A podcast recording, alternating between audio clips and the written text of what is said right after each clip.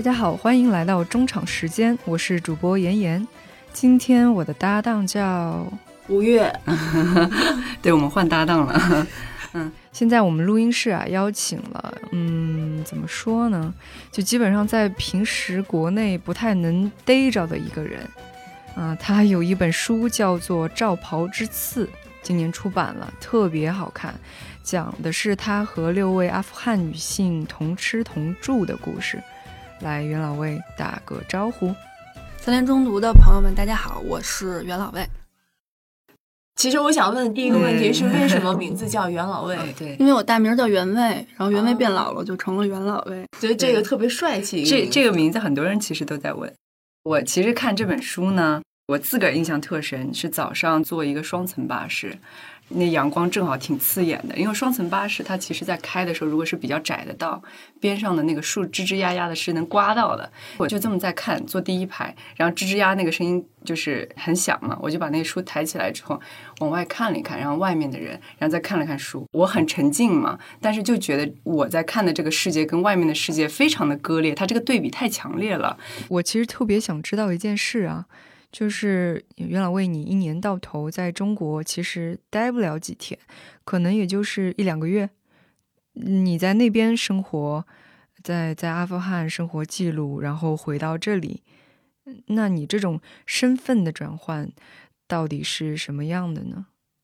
其实从国内去阿富汗转变的很快，就一天到两天我就能适应了。就我不太喜欢科技感十足的生活啊，我觉得就是人是被科技给利用了，就是被绑架了那种啊。虽然我也离不开手机啊啊，但是就是从阿富汗回国啊，就是适应时间就挺长的。就看着可能没什么事儿，但是就给自己做心理辅导啊。就有时候就我后记里也写了，就真的会觉得就是回到中国是对我在阿富汗的一些朋友的背叛，就觉得嗯。他们没有选择的权利，然后他们觉得我就选择去了，然后待够了又选择回来，但是他们只能在那儿待着，我就觉得很不公平，嗯，就会觉得自己做的不好，那种谴责感，对吧？嗯，你微博不是最近就在说，就我老在谈论过去嘛，对吧？就是你就觉得有一种很迫切的要重新。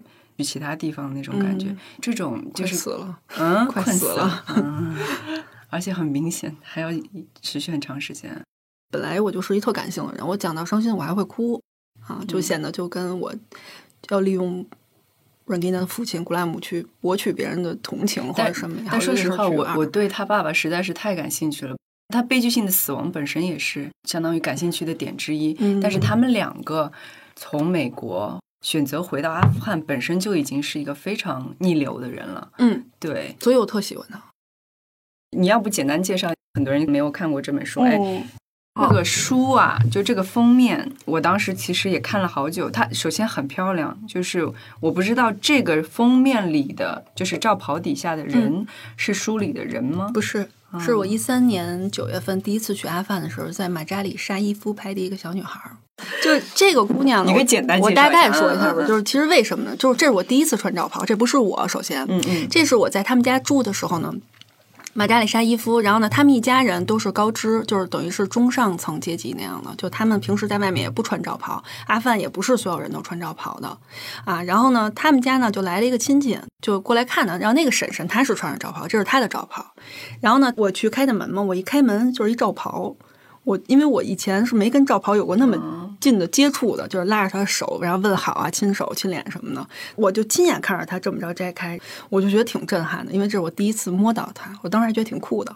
然后呢，他就把赵袍呢就挂在那个衣架上，他就进去跟婶婶去聊天了，然后就听见那屋就发出豪放的笑声，就好像赵袍一脱开关给打开了，你知道吗？然后我就跟那个妹妹就说，我说我说我想穿上试试。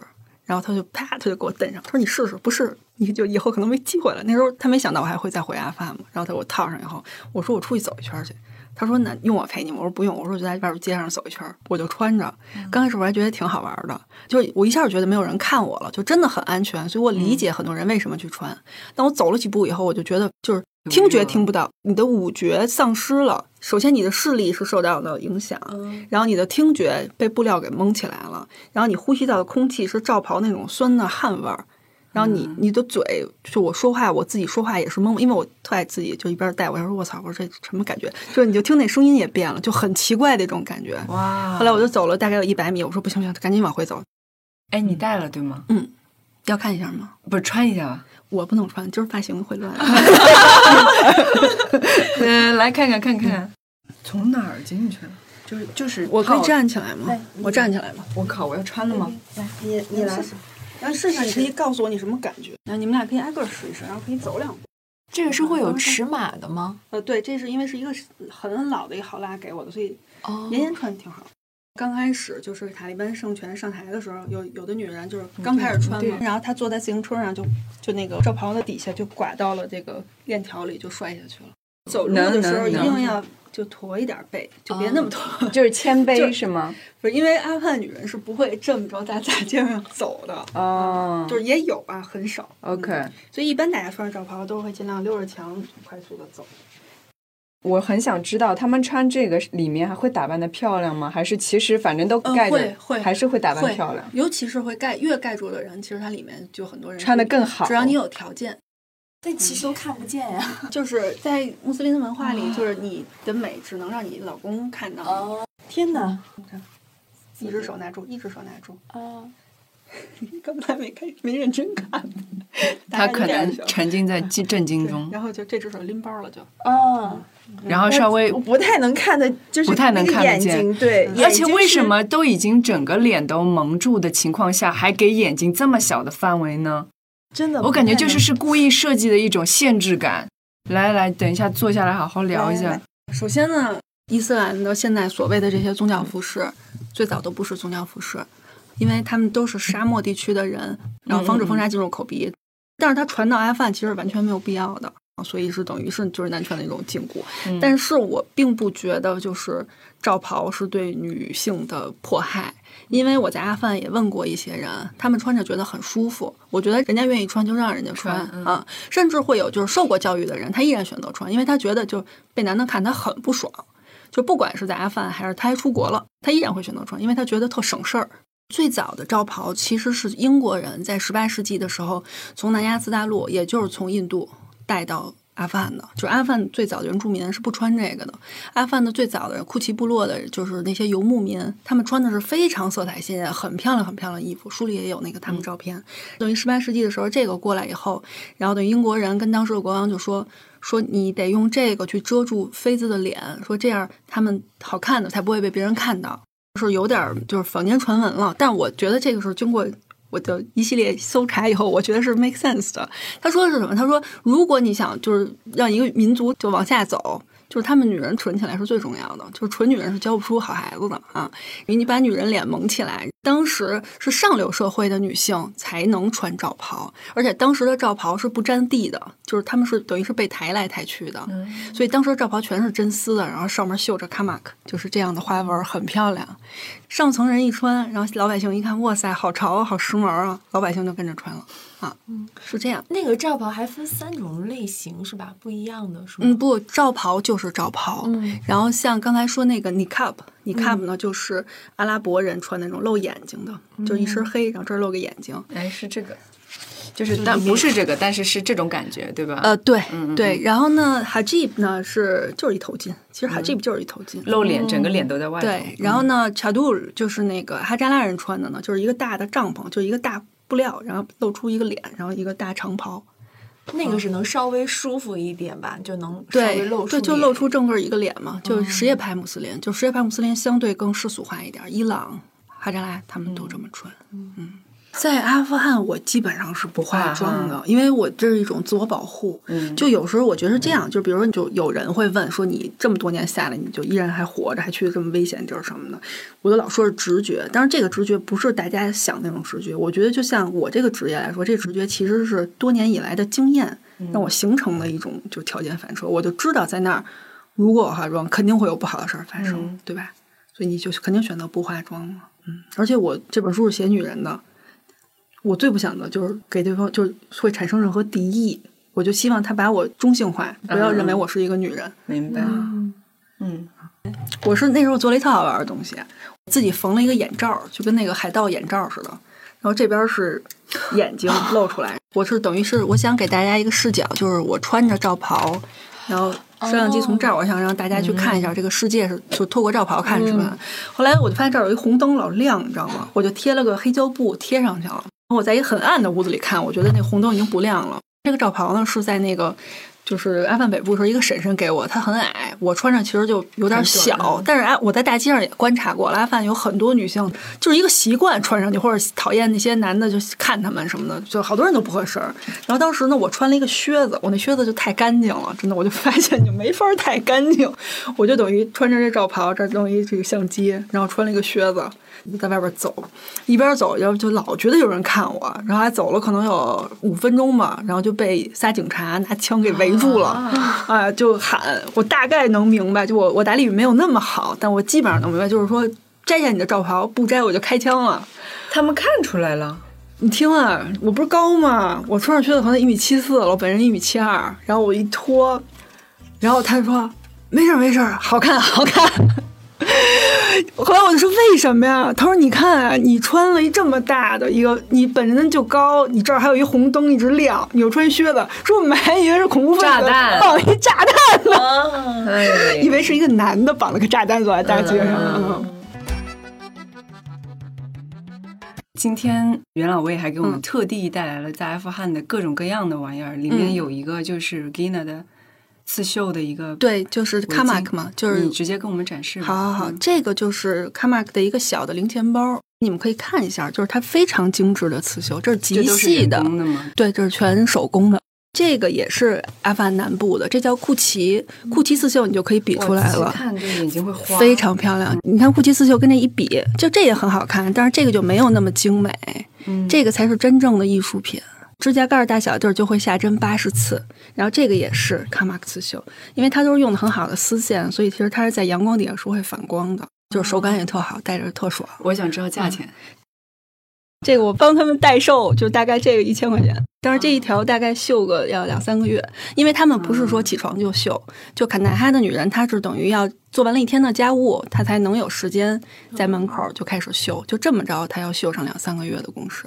我觉得审美都差好远的，因为每一个刺绣都是绣工自己的设计，所以就是绣成什么样子都有。但是基本上伊斯兰它禁止的是偶像崇拜，所以你看不到什么人脸啊、什么花鸟啊，所以它就是基本上都是复杂的这种几何图形。就正好现在我真的觉得就是这个可以开个淘宝店，对吗？是，所以还有国内代购的业务，我这卖光了都，这都是自留的。我特别喜欢好看的东西，但我确实是我很少在外边买纪念品。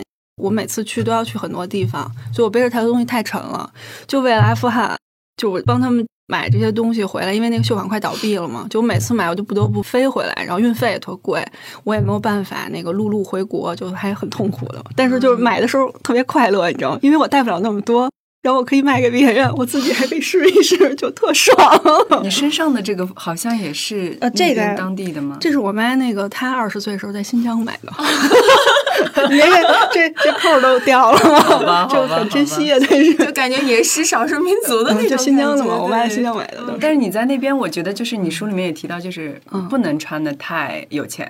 啊，对，你的包你觉得是很旧的包，但是你在那儿，别人一堆东西里面你是很新的，所以这些东西我都觉得是有钱人。当然了，这些都是有钱人，因为阿富汗的女性的人均那个月收入大概是三百人民币，咱们说的是一八年啊，就一八年、一六年，我现在我现在两年没回去了。然后男性的壮劳力呢是六百人民币，所以就像这样一条围巾，他当地人其实就只有有钱人还有外国人买，所以他当时百分之七十的绣品全是给那个外国人的。就等于是美军，还有就是联合国的一些士兵啊，相当于 Regina 他那个做生意的对象就是是外国人，对，OK，对，因为他是 Fair Trade 公平贸易嘛，等于他的薪水给那些就是绣工，对，远高于当地的工资啊，远高。他们的薪水就是你要绣的好的话，你甚至可以一个月能拿到七八百。是想让你先让大家了解一下 Regina。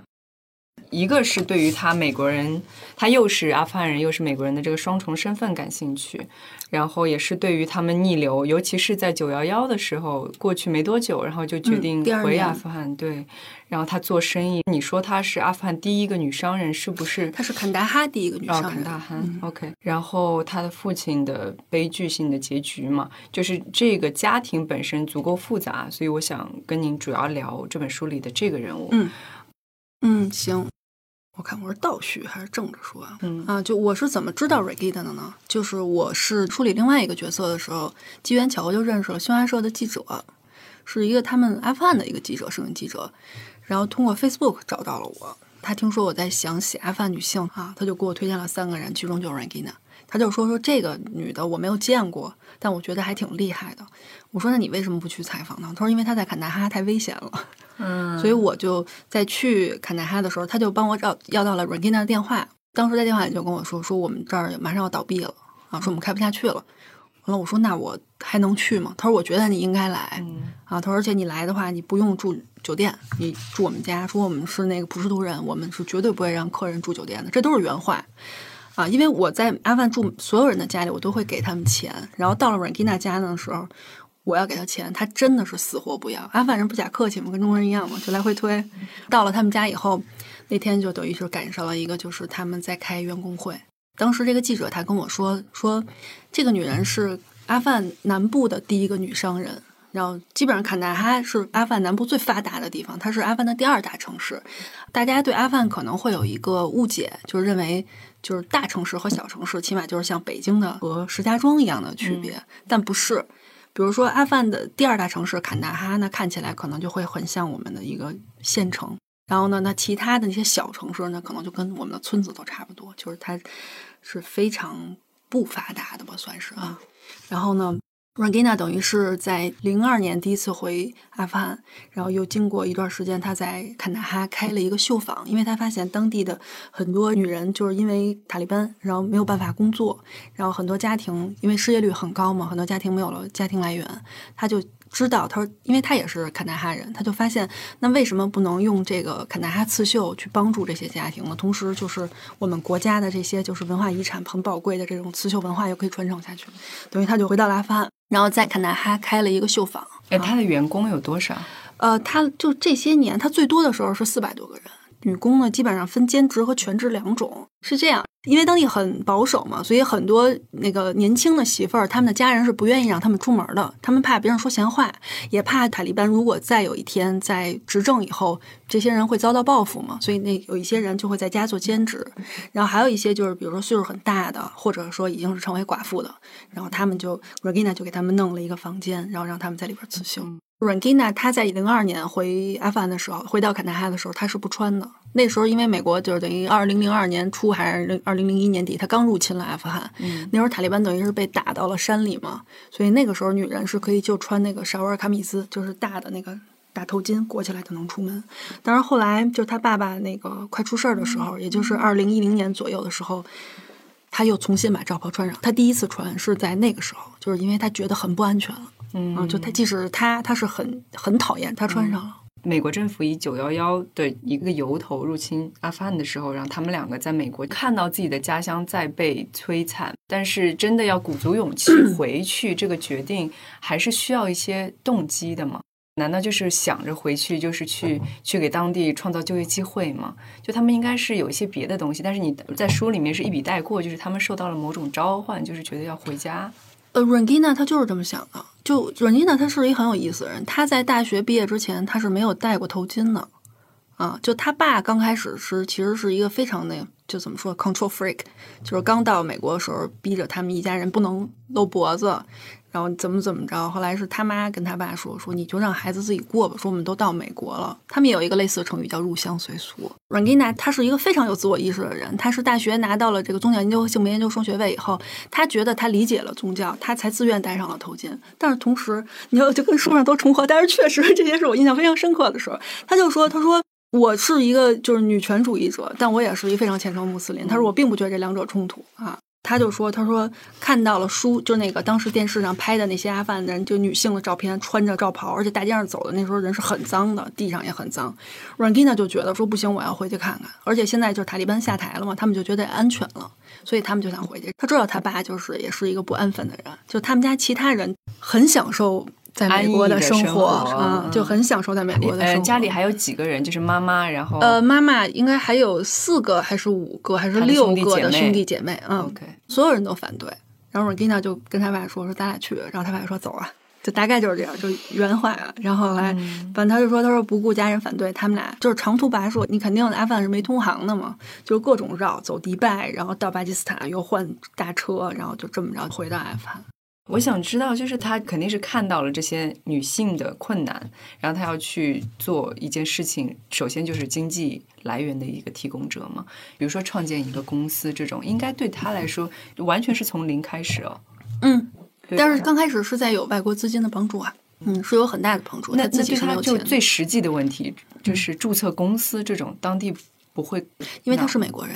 我感觉他虽然是入了籍，除了生活方式上哈有美国人的一些影子，但是他的骨子里是很阿富汗的人的。没有，没有。那我我的感受是错了，嗯，也不是，怎么说呢？所以我觉得 Regina 是一个很奇妙的一个人，就他完全不排斥自己的阿富汗的一面，然后呢，他也很享受自己作为美国人的一面。就相处的特好，这两个身份。啊，我跟你们说一八卦，就那个有一本书叫那个索契亚库菲吧，就写那个我不要你死于一事无成，我不知道你们知不知道，就一个阿富汗的一个女议长，然后她写了那本书，Rangina 就跟我说说那个就那本书在中国应该卖了有一百万册，对阿富汗感兴趣的人，他都会去买这本书，然后会很感动，说这个才是什么阿富汗自强不息的女性啊什么，说这个女的她的书，第一她是代笔的，第二呢就是。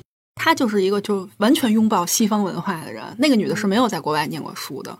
然后呢，Rankina 呢，她就很逗。她虽然她是就是等于有十几年都在美国成长，对吧？他回到阿富汗，他就穿当地人的衣服，他就穿少尔卡米斯，他是完全穿 local 的衣服，他不会去显示自己的不一样，对。对吗？他很愿意融入到集体，因为他又是美国人，等于他大力促进当地妇女就业，然后他去参加了一个就表类似表彰会，然后那个时候还没有人看见过他的照片呢。Regina 就穿了一个 shower kameez，就是那个阿富汗人的那个女性的衣服走进去，然后这个库菲就这个女议长，她正在跟另外一个就男国会议员在说话，然后这个女议长直接就插进来。就以非常粗鲁的态度就开始跟这个男议员说话，就根本就不理阮吉娜，他就觉得阮吉娜应该就是一农村妇女，就那种感觉。哦，因为他穿的那样，然后过一会儿呢，他去上台讲话啊，讲话以后，然后这个女的下台以后就，我当时我想起赵本山了，你知道吗？就三步奔两步奔向范伟握手那种感觉，而且全程跟阮吉娜说英文。啊，阮吉娜就一直在用那个阿富汗的这个语言，我忘了他是说的达利还是那个普好。神奇啊！这边在说达利，那边在啊，说他就他就开始用那个普什图或者达利语回复他，然后那女的很尴尬就改了回来。嗯啊，所以我就听完，我觉得阮吉娜特别酷。嗯，我所感兴趣的那个话题一点都不困扰他，双重身份的那个复杂性不困扰他，他非常的自洽，应该是这样。嗯，我没有觉得他会觉得很难过，没有嗯。啊、而且我觉得他并不觉得这个冲突。对他孩子呢，我觉得其实这个 Sarah 嗯，这个而且我觉得也是在书里面让我觉得很好奇的一点，就是先是在把孩子他执意要生在阿富汗，生到了迪拜，然后呢又把孩子带回了阿富汗去养，就是接受教育。嗯。对，就明明有机会可以直接把孩子带到美国去呃，因为就是父亲出事儿以后 r a n g i n a 就觉得没有办法面对这个国家，太失望了。这个我觉得是有有点像出于母母亲的那种保护，嗯，对吧？对嗯，对，而且当时确实阿富汗那个当时那个安全局是很很不好。其实呃就像你说的，你其实有点回避说好像是消费他父亲啊，尤其是我等一下其实想让你念一些篇章，就是写他父亲的，我真的很受触动。就虽然我跟他的所有的连接还挺远的，人体炸弹这些就是都是新闻上看来的嘛，为什么就这么受触动呢？我自己不知道。你让我读哪段？从头读行吗？行，一头白发，鼻梁架着半框茶色眼镜是古拉姆的标配。他很少像其他阿富汗官员那样穿西服，总是喜欢穿着一身熨烫平整的沙瓦尔卡米斯，或白或灰。古拉姆说英语速度飞快，但不像 Rangina 那样带有明显的美式口音。不过，因为他在美国生活了近二十年，当地人还是喜欢叫他美国市长。美国市长坚持向商铺收税，拆掉人行道上的违章建筑，在路旁立起围栏，引导行人过马路时走新画的斑马线。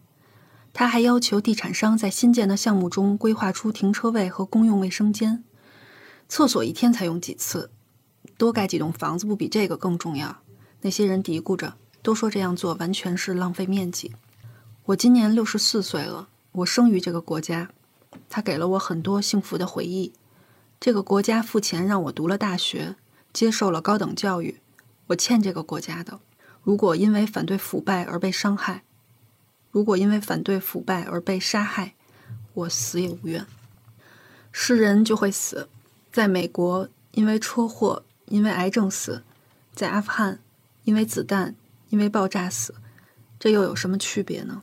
别担心，只有安拉才能带走我。他顿了顿。我也许有一百个敌人，但我所做的事儿，可以让坎大哈七十五万人过上好日子。嗯我是觉得我提到他，你就已经情绪马上就变了。嗯当时你好像还找人带你去他的墓地了。嗯，对，Regina 现在，他现在在，在喀布尔，因为他已嗯经成为了这个新的教育部长。嗯，对，这个其实可以提前说，就是说他突然意识到自己从商帮助到的人好像有限，但如果你从教育从底层去做，才能真正的做一些对改变。对，Regina 当时是这么跟我说的，她说。我二十五岁的时候回阿富汗，我把我最美好，就是我作为人来说，我最美好的十几年还是二十年，都献给了这个国家。他说，我曾经以为能给阿富汗女人做最好的事儿，就是给他们提供工作，付给他们比市价更高的报酬。但后来我发现，呃，我所做的除了能帮助绣坊的这四百多个女工，我并没有办法去帮助其他，呃，一千三百万阿富汗女性，可能不是一千三百万啊，就是大概。他说他说：“他说我才后来我终于意识到，不管在哪儿受教育才是改变人生的最好方式，嗯，所以他才接受了就是喀布尔那个国际学校的邀请去做校长，做校长，后来做了阿富汗教育部部长。这个过程好惊人啊！嗯，就是因为嗯首先他他在美国的时候，他就是一个非常活跃的一个活动分子、嗯啊，他经常会组织各种集会啊什么的。然后他回到阿富汗以后呢，因为他的身份，然后他等于是跟 NGO 还有各种的援助组织频频合作，再加上其实他家在当地不能算一个名门望族，但也是就是。嗯，受人尊敬的那么一个姓氏，因为他们一家跟卡尔扎伊就阿富汗前总统一家是世交，是非常好的朋友。啊，也是因为这个，他卡尔扎伊就是前总统才叫他父亲回阿富汗，所以他等于是从美国，包括从阿富汗两边来说，他都是一个有机会得到更好的教育，也有更好的资源，他可以有充分的一切去做他想做的事儿。他是什么时候做，就是成为教育部长？呃，六月份应该是六，今年六月份对对，哦嗯，是我是输出了以后，我给跟他就是发那个 WhatsApp，完了我说你看，然后他说你你知道吗？我说什么呀？啊我说我知道什么呀？他说你都不知道，其实我知道，因为记者告诉我了。哇，我觉得他就是想什么干什么，就是而且都干成的，就是他想做一件事儿，他一定会做好。嗯，嗯，虽然不是一个很成功的商人吧，但是我我我觉得他做这个教教育部长应该是没什么问题。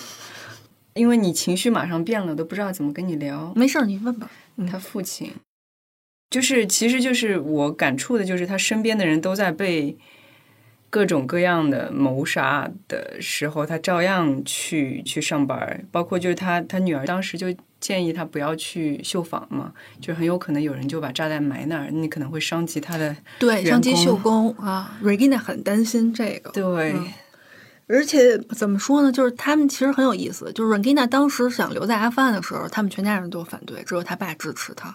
后来他爸要回阿富汗呢，全家人又都反对，就是 Regina 支持他。就是他们一直是在为双方提供支持的那么一个状态。所以我我真的我没见过他，我还是挺难过的。他是一一年去世的，嗯，七月二十三号。嗯，因为我前两天我还在网上又搜了一下，就是古拉姆的事儿，然后我看到了一条他孙女儿给别人的留言。键盘侠对对对对对，就是国外也有很多键盘侠，在他爸爸有一条那个就是写他爸爸去世的这个新闻，然后底下就有人说，这不就是那个西方跪舔西方的狗吗？什么的啊？嗯说这是阿富汗总统的狗，然后美国人的狗啊什么的。说他肯定特别腐败，然后贪污了很多钱。说阿富汗的官员没有一个是干净的。然后这个人，你可以看他的名字，他是肯定是他没去过阿富汗，他就在网上噼里啪啦的一通狂说。然后底下就有一条留言，他说：“我想我作为古拉姆的孙女儿，我是可以去回复你这个的。”他说：“我不管他叫 grandpa，我管他叫阿卡。阿卡就是伟大的意思。我们家人，包括就是呃，所有我们的朋友都会管我爷爷叫阿嘎，就是我们很尊敬他，他是一个非常正直的人。说你知不知道，他甚至有六个月都没有拿过薪水。哎呀，停一下，停一下，这段千万别播啊！我觉得确实不太想说，他一说他就嗯特难受。所以我觉得 Regina 应该受她爸爸的影响是比较大的，所以她可以变得一直有那种为社会做一些事情的那种。感觉是继承了他爸爸的那种精神在。因为我觉得这种是需要内心非常强大才能去才能做到的。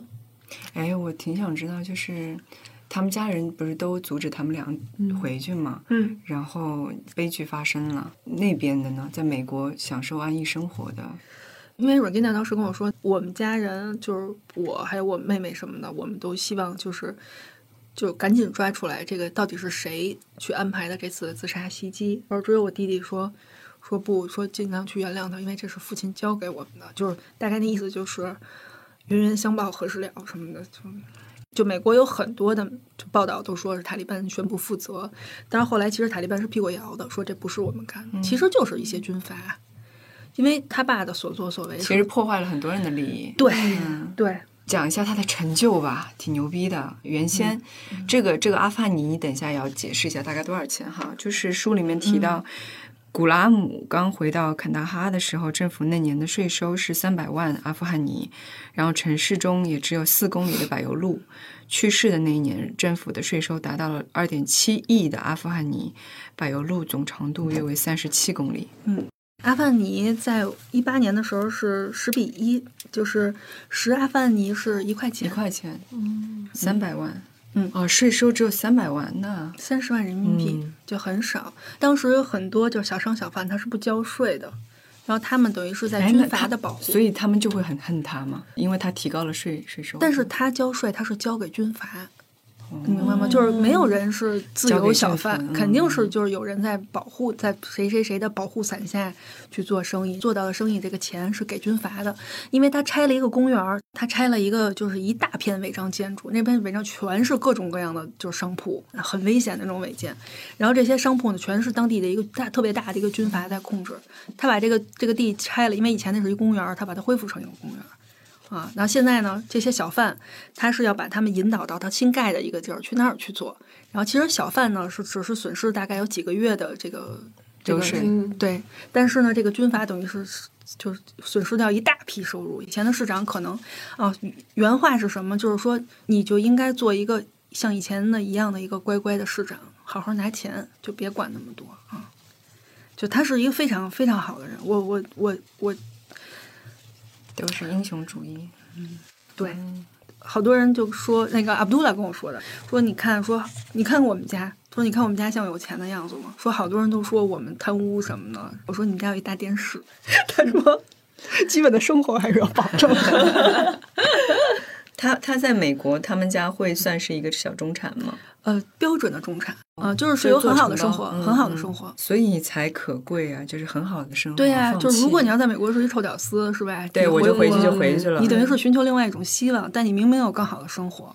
他们最早的时候是两家店，一家在那个新城，然后另外一家是开在美军基地门口，等于一小卖铺。哇，他这个卖生意应该会很好啊，非常好，对啊，但是就是美国后来宣布撤军嘛，等于就逐步的人就就走美军就越来越少啊，天哪，这个好很讽刺对，就啊！很很讽刺。他们杀了很多阿富汗人，但是同时就这些美国人嗯让这个秀坊才能开下去，这些寡妇他们一家才能有饭吃。嗯我去过几个寡妇的家里，真的很穷，但是你可以感觉到他们很干净，就很愿意把自己生活经营的特别好。你是摄影师的这个身份，你更喜欢还是写文字会给你更大的那种？嗯，摄影师就像吸毒，你知道吗？给你短时间的快乐，就是瞬间快感特大。然后文字呢，就像生孩子，这个我我也不太知道，也没有确实没生过，就是。你写的时候可能特别不爽，但是哎，你写写完了以后，你说哇太爽 了，特别开心。对，哎，你刚刚去上洗手间，他就默默说：“我其实想打断你们好几次，想问一个问题，你来吧。你问你问，我一直想要猜一下你的星座是什么。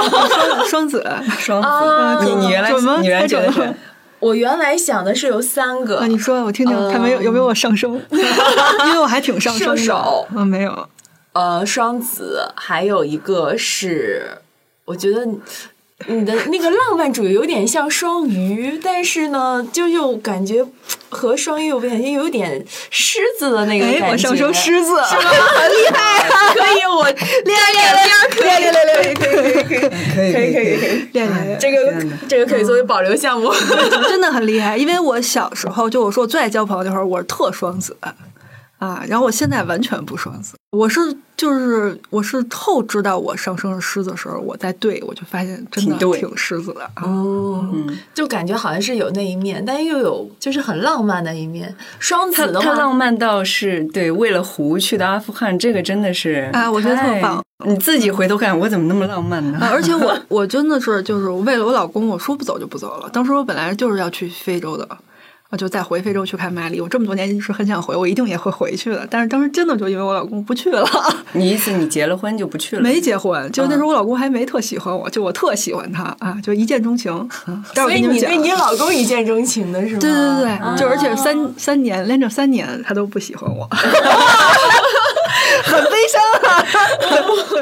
这有点意外，和我想象的故事不太一样。我们准备那个就是提问的一些问题列表的时候，就说：“哎，他是是不是一个一见钟情的人呢？”嗯是而且我每次谈恋爱都特认真，就我每次都是初恋。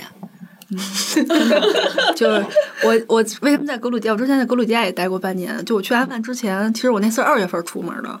我本来想的是就是七八月份到阿富汗正好，但是因为在格鲁吉亚我喜欢上一人啊，然后在那儿待了半年。哦，还有哪？莫桑、莫桑比克啊，那个是我十年前怎么着就在那儿？对，待那么久，恋爱，就是也不是完全 算恋爱，就我只要在一地儿待时间长，绝对是谈恋爱啊。就我在三个国家住过半年以上，瑞典也是谈恋爱。对，哎，我就觉得就是我不明白，就现在好像恋爱脑是一贬义词，这明明是一褒义词，就是你肆无忌惮去做自己喜欢的事儿，这有什么错呀？为什么一定要去努力工作呀？啊，是吗？恋爱成为贬义词了吗？恋爱恋爱脑。对哦嗯、恋爱脑是一贬义词，就说这人没脑子，一心就想谈恋爱。我觉得这太酷了，真的。你这辈子为什么一定要就是 achieve 到什么成就呢？我觉得你能就谈过一百次恋爱，这我觉得要颁奖了。我要是国家主席，我给他颁个奖。这这也挺难的，其实。而且你必须每次都特认真啊。对，然后现在还是挺后悔的，结婚太早。他也不束缚你啊，你这后悔是什么？我是觉得这样，我觉得人性是很难靠婚姻去、嗯去那啥的对。但是我确实，你说我又结婚了，我就不想去做一些让我老公不舒服的事儿所以对我来说，婚姻其实是一个束缚。嗯，还是会有牵绊。